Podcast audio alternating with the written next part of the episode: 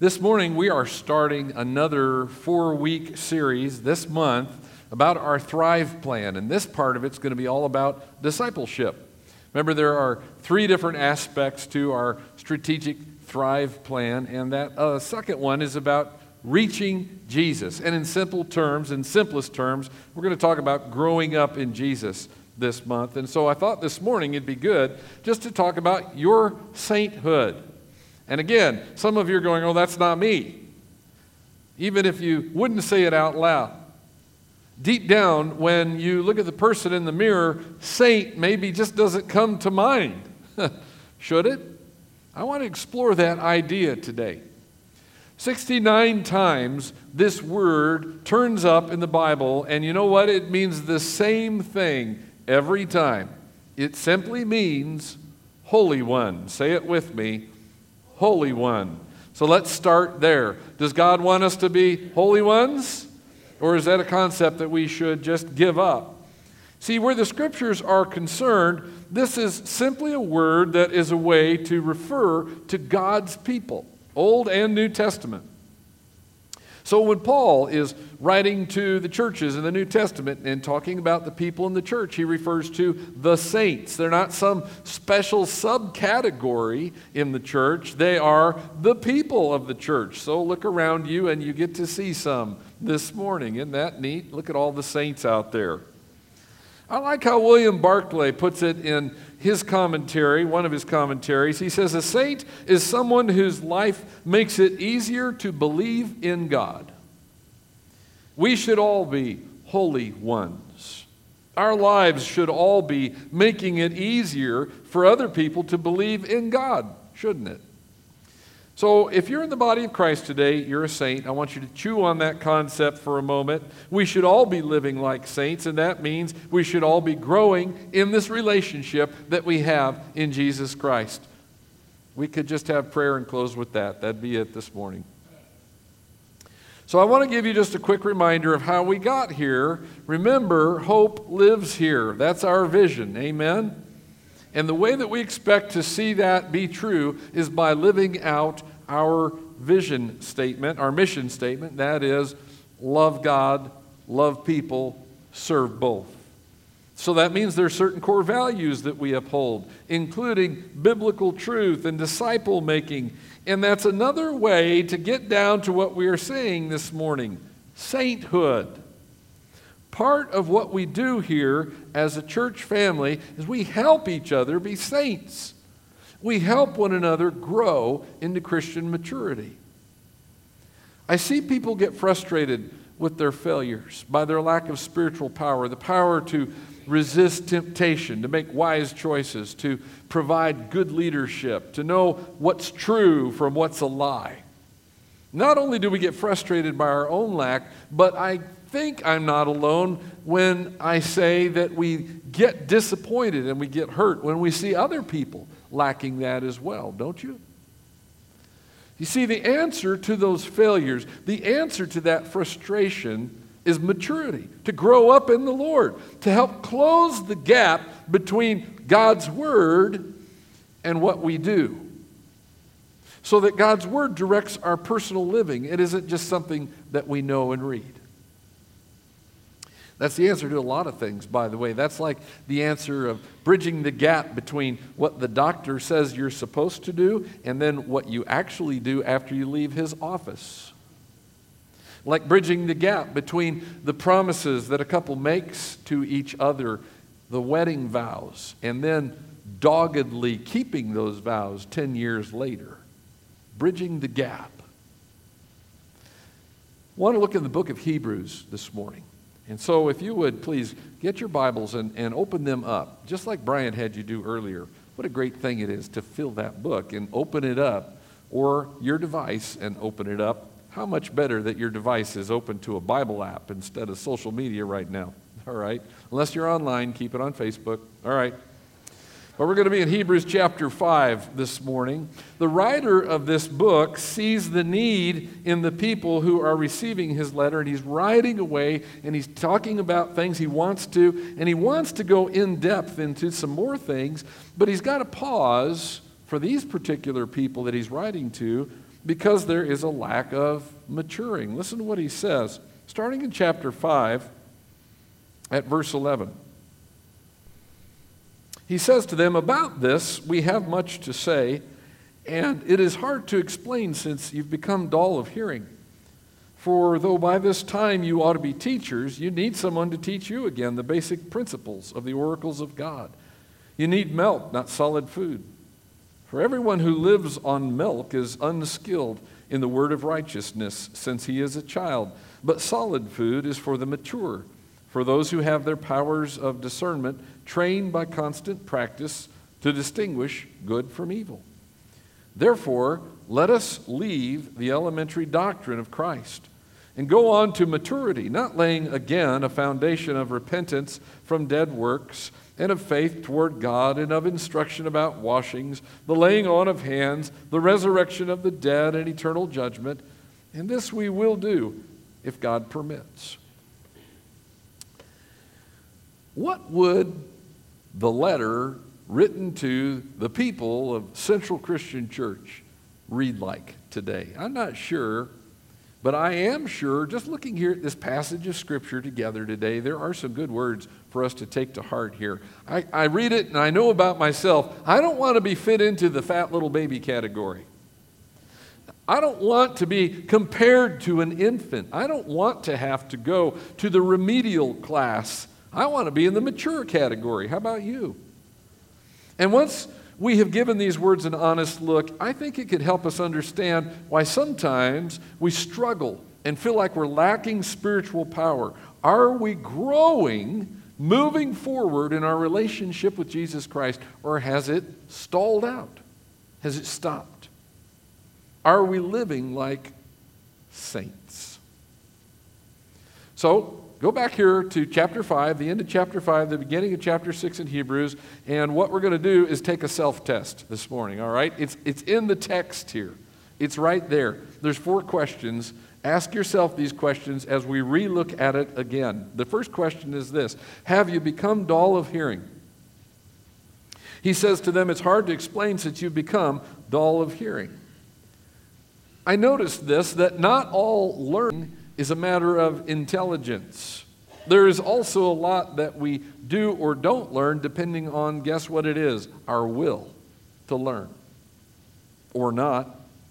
Part of the problem with the Hebrews who received this letter was their failure to keep learning. They were unable to take in some of the heavier concerns, some of the heavier things about Jesus because they had slowed down in their learning process. The writer says they had become dull. It wasn't that they couldn't, it was because they wouldn't. I've listened some years back to more than one student who struggled with homework. And it wasn't because he or she had an intelligence problem, wasn't intelligent enough to do it. It was because there were more interesting things to do. There was video games, social media, Things like that. And needless to say, when those other things took priority in the student's mind, not, this is all hypothetical, by the way. When it took priority in the student's mind, it slowed the learning process, and mom and dad would have to redirect attention to the learning that needed to be done. You ever skip over some things in the Bible that challenge you? You find it easier to get on Facebook and read headlines rather than plowing through a couple challenging chapters in 1 Kings?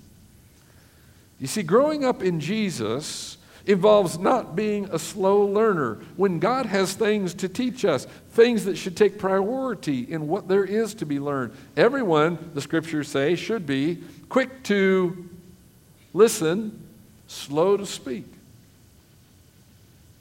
Here's the second question in the self test. All right, first of all, you, have you become dull in learning? Here's the second question, and that is Are you relaying your spiritual foundation? You see those words there in chapter 5? We should not be laying again a foundation. And that's in the beginning of chapter 6. Foundations are essential in a lot of places.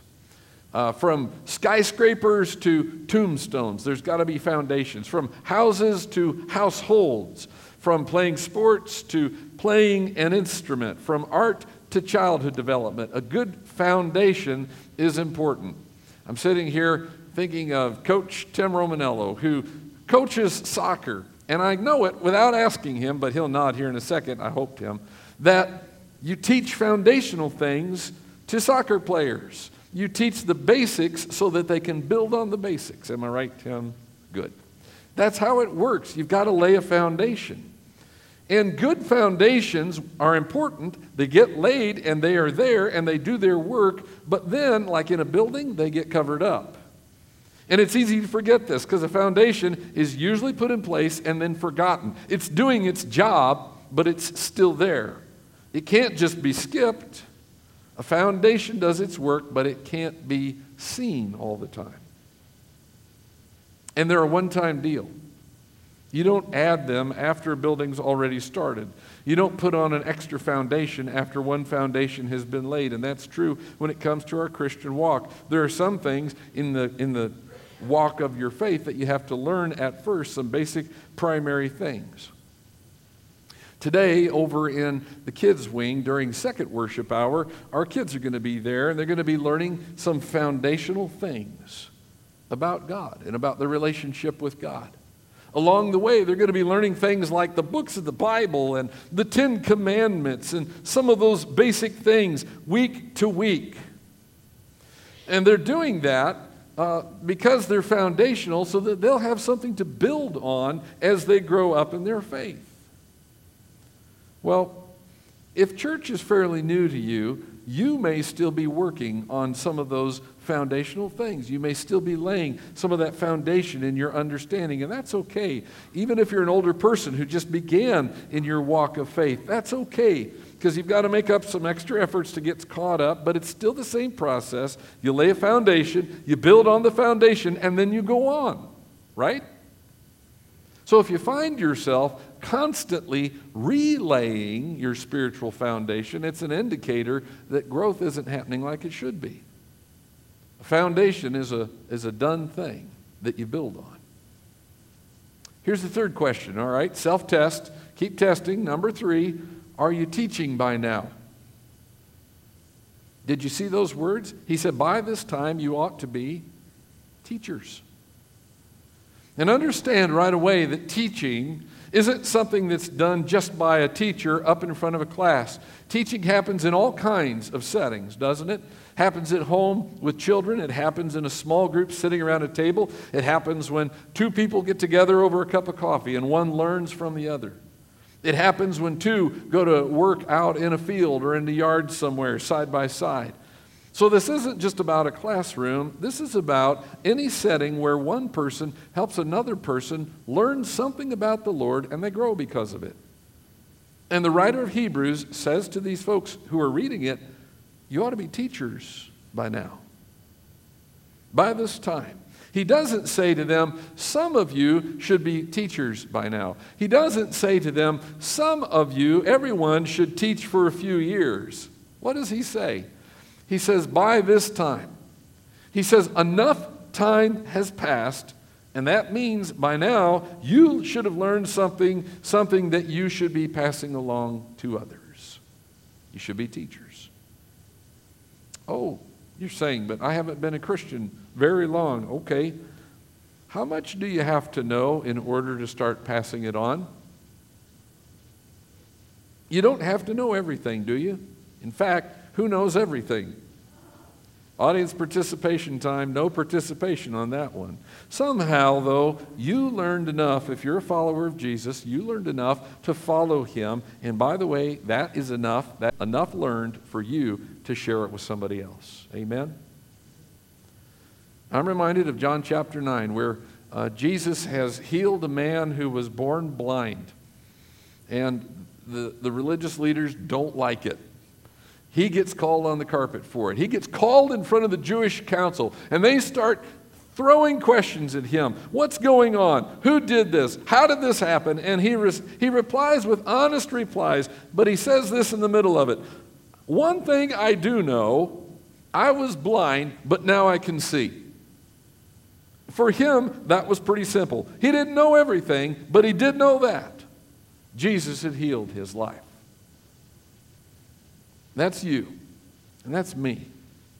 And it doesn't matter who you are, how old you are, once some time has passed, and I don't know what that magic number is, but once some time has passed in your Christian life, you should be teaching someone else what you have learned from what someone else has taught you. You should be at some point taking off the bib and putting on the apron, in other words. So if you're growing up in the Lord, you should be teaching it to someone else. That's the third question. Are you a teacher? All right? Here's the fourth question self test. Can you tell good from evil? In other words, do you have discernment? The writer says solid food is for the mature, for those who have their powers of what? Discernment, trained by constant practice to distinguish good from evil. Being able to judge between what's good and what's bad and what's true and what's false, that's an important part of growing up, isn't it? For instance, what if a guy in a movie named Napoleon Dynamite, what if a guy named Napoleon Dynamite was at an FFA milk judging contest? Discernment. How would that look? Uh, it looked like this.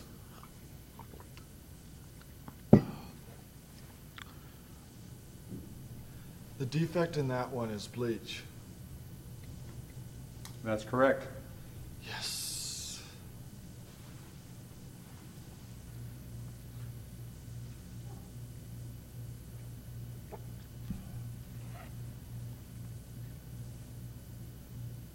This tastes like the cow got into an onion patch.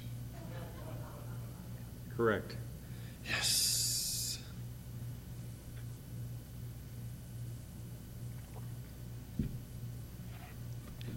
Delicious. It's fine. It's just good old fashioned whole milk. Correct again. You're in first place. Yes. If you're not a Napoleon Dynamite fan, that's okay. I just thought that. Pretty good illustration of what it means to be able to discern things. I remember when I was a kid reading about the outdoors, and I really enjoyed doing that, especially in the wintertime when you couldn't be doing fishing and things like that. I like to read Field and Stream and Outdoor Life and those magazines and books. I like to watch TV shows about it. And those were all geared to help me find fish. You could read about that and learn about that from reading.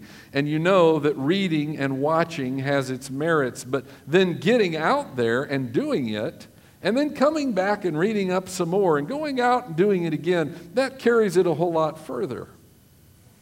And I got to where I could look at a creek or I could look at a river and I began to learn to, to read it. Please don't get the impression that I think I'm some great guy at this, but I learned. I could I got better at being able to go, you know what, that's a fishy spot right over there, right after that undercut in the bank. I'll bet you there's one over there. Or I could look at a big long stretch where it was just straight and no turns and say, nah, probably no fish here fighting the current. And over time, that began to be something I could do better and better. An experienced hunter can do the same kind of thing when it comes to finding deer or turkeys. Constant study and constant practice, learning about it and doing it, learning some more and doing it helps a person to get better at those things, right? It works with people too. I know there are certain words and there are certain languages, body languages, we call them tells. That person has a tell, right?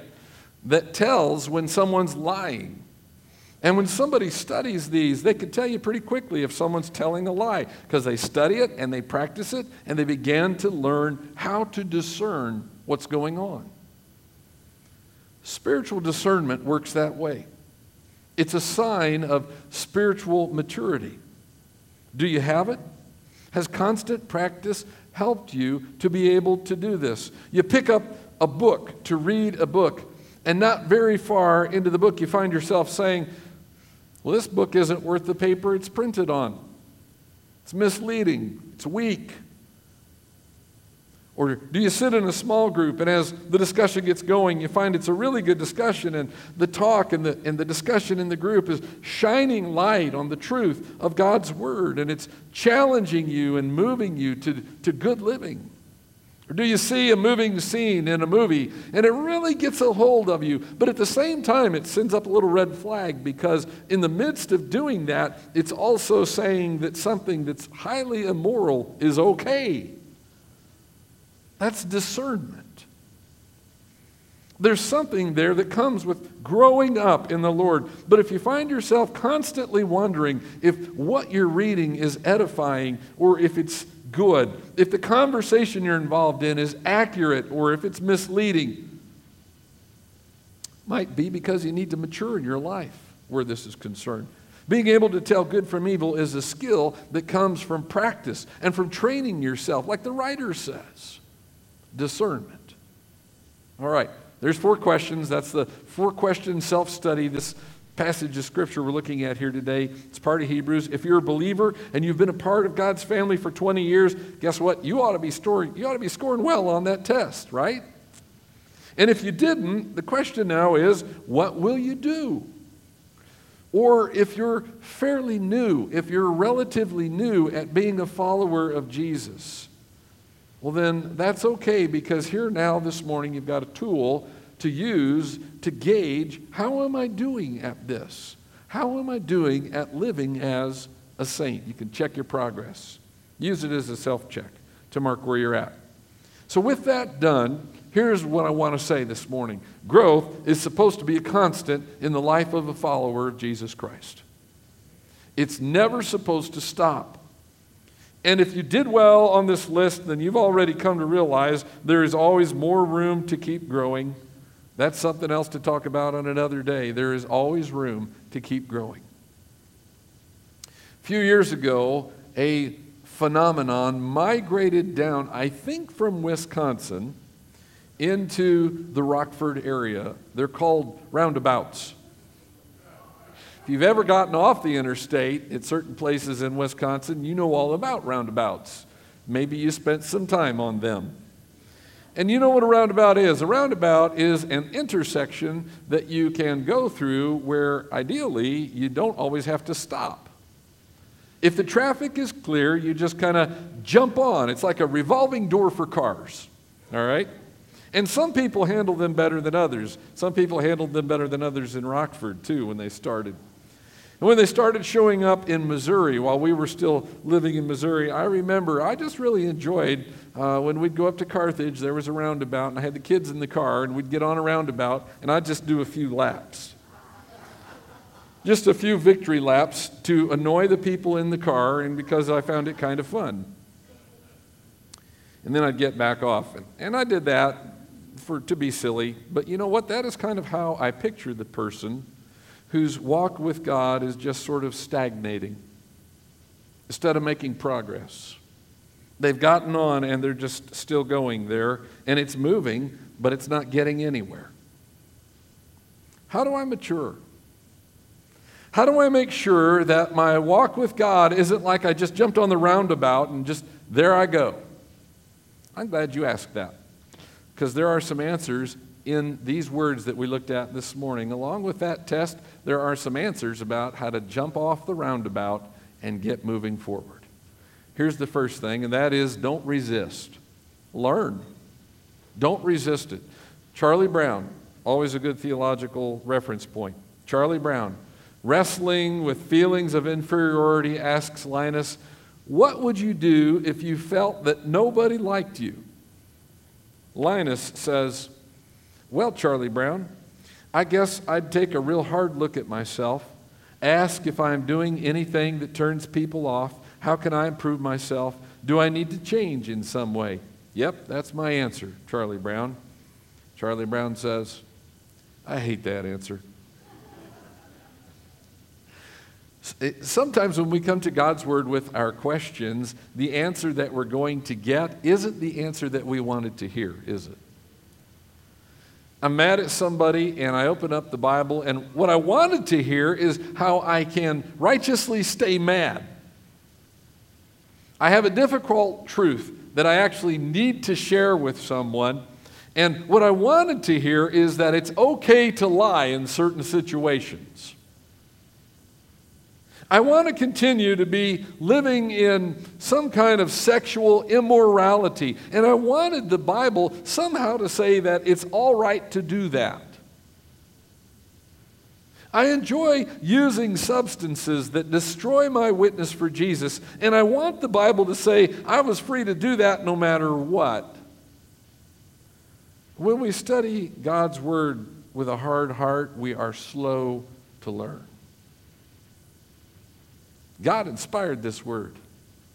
God breathed this word through the pens of writers like Matthew and Mark and Paul and Luke and James and Moses and David, so that we could be thoroughly equipped for every good work. Not so that we'd be right and everybody else would be wrong. Not so that we would know something that everybody else doesn't know. Not so that we would just have something to debate and discuss when we get together, but so that our lives would do the good works that God has prepared for us to do.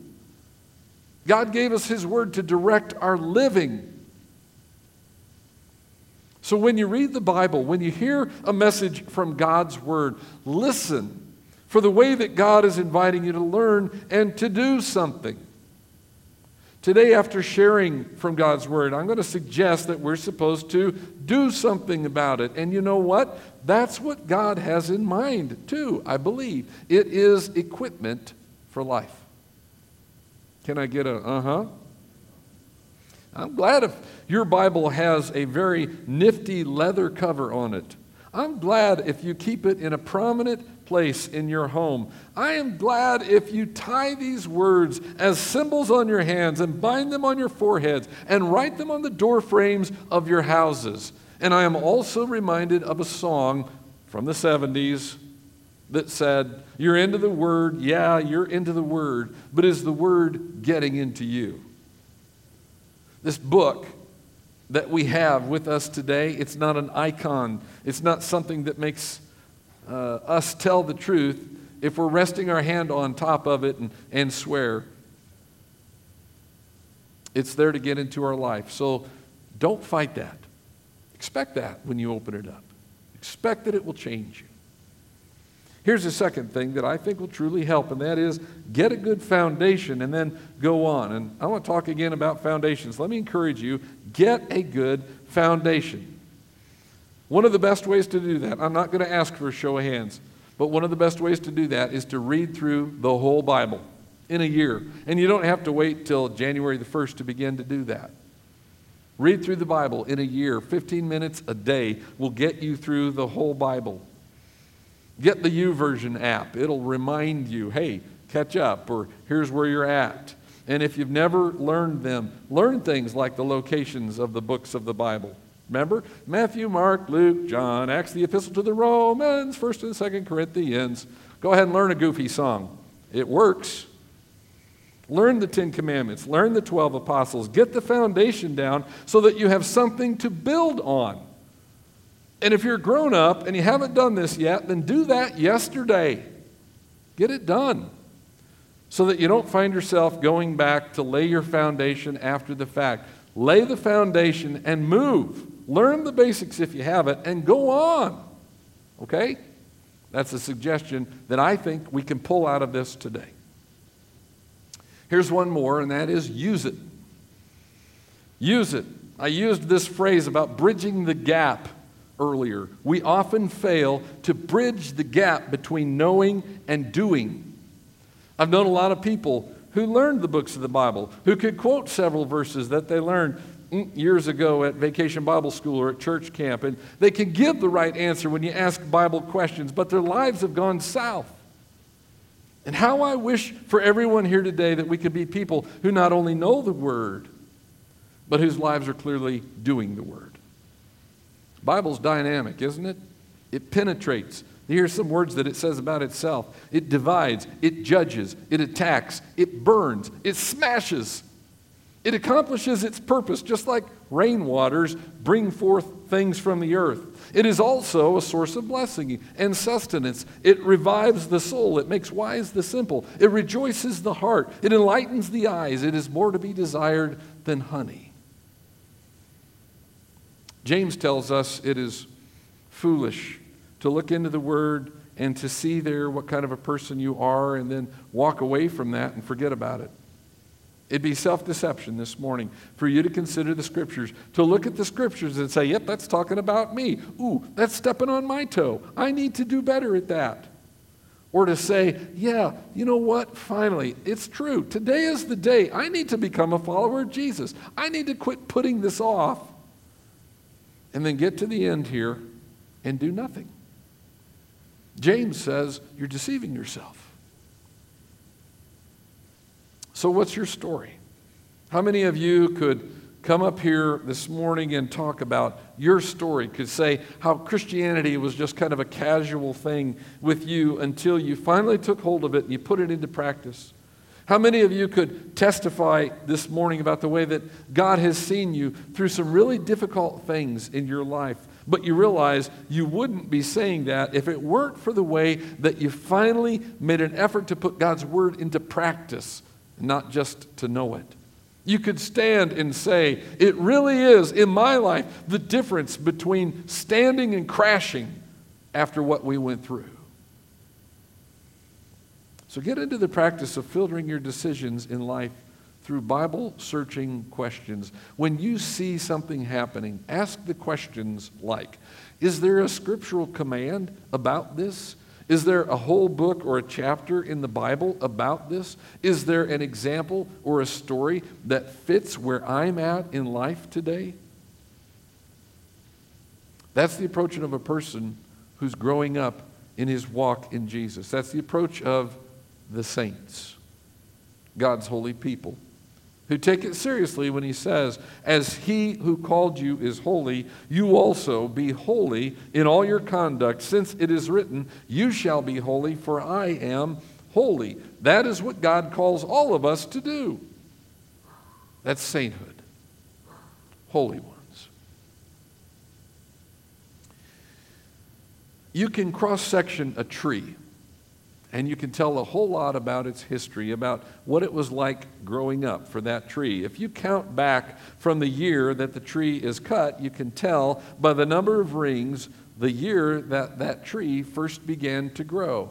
Uh, here is a picture of what's called the Mark Twain tree from the redwood forests of California. It was cut down in the year 1891. It had 1,341 growth rings, which means that tree began to grow in the year 550.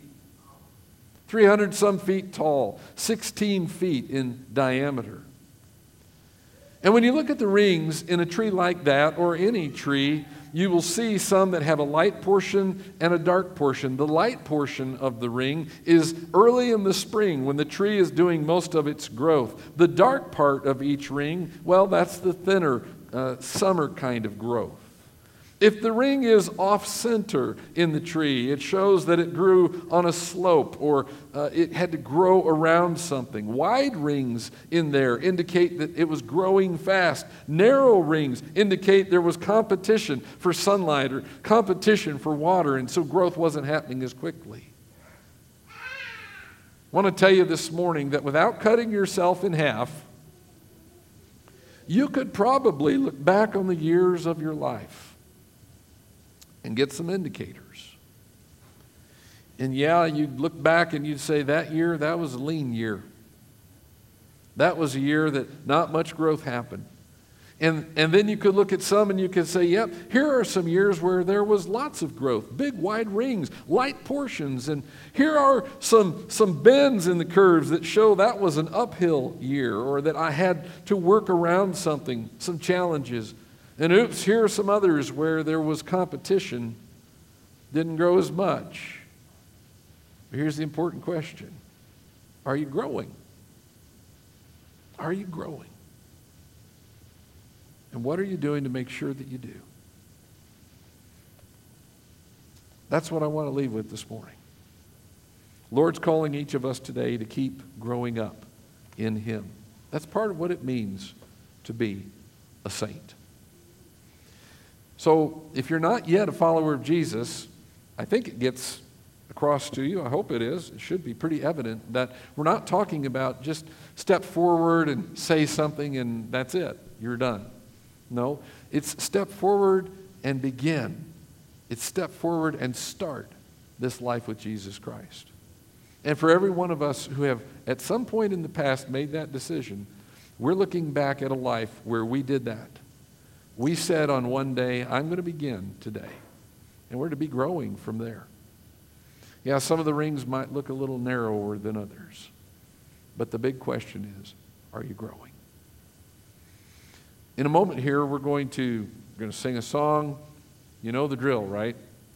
We're going to sing a song. We're going to stand up. We're going to have a word of prayer. The preacher's going to say something about don't just be like you were, be different. Okay. God's word says that we're supposed to grow. And so I just want to let that say what it needs to say for all of us here this morning. Let's stand together. Let's talk to God about our growth in Him. And today, if you're ready to become a follower of Jesus, would you consider beginning that life in Him? If you're ready to make that choice, I'm going to invite you to come down here to the front. When we're singing this song here in a moment, you come down here, just talk to me about how to become a follower of Jesus so that we can help you begin that relationship with Him today. If you're online, we'd love to hear from you. If you need to begin, or if you've got questions about how to begin becoming a follower of Jesus, cccrockford.org slash connect. Type into the comments line right now. Uh, get in touch with us, please, so that we can get back to you and help you to begin this. Let's pray. Father, thank you for your good word, for all that it says about itself, that it does to us and for us. And Father, I pray that we would take to heart uh, the message that it had for those first readers uh, who read that letter of Hebrews.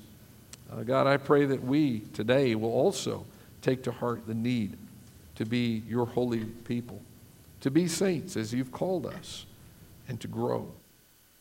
So, Lord, uh, thank you for these words. Help us, please, to remember them, to be honest as we assess where we're at and where you want us to be. Father, we pray also together for those who haven't made the decision yet to begin in this walk with you. Lord, help today to be the day as, as the days tick down, as the number of opportunities becomes less and less. Lord, help us, please uh, with the one person that we are especially praying for and seeking to point to you uh, to find opportunity to speak of this to them. We ask these things in Jesus' name.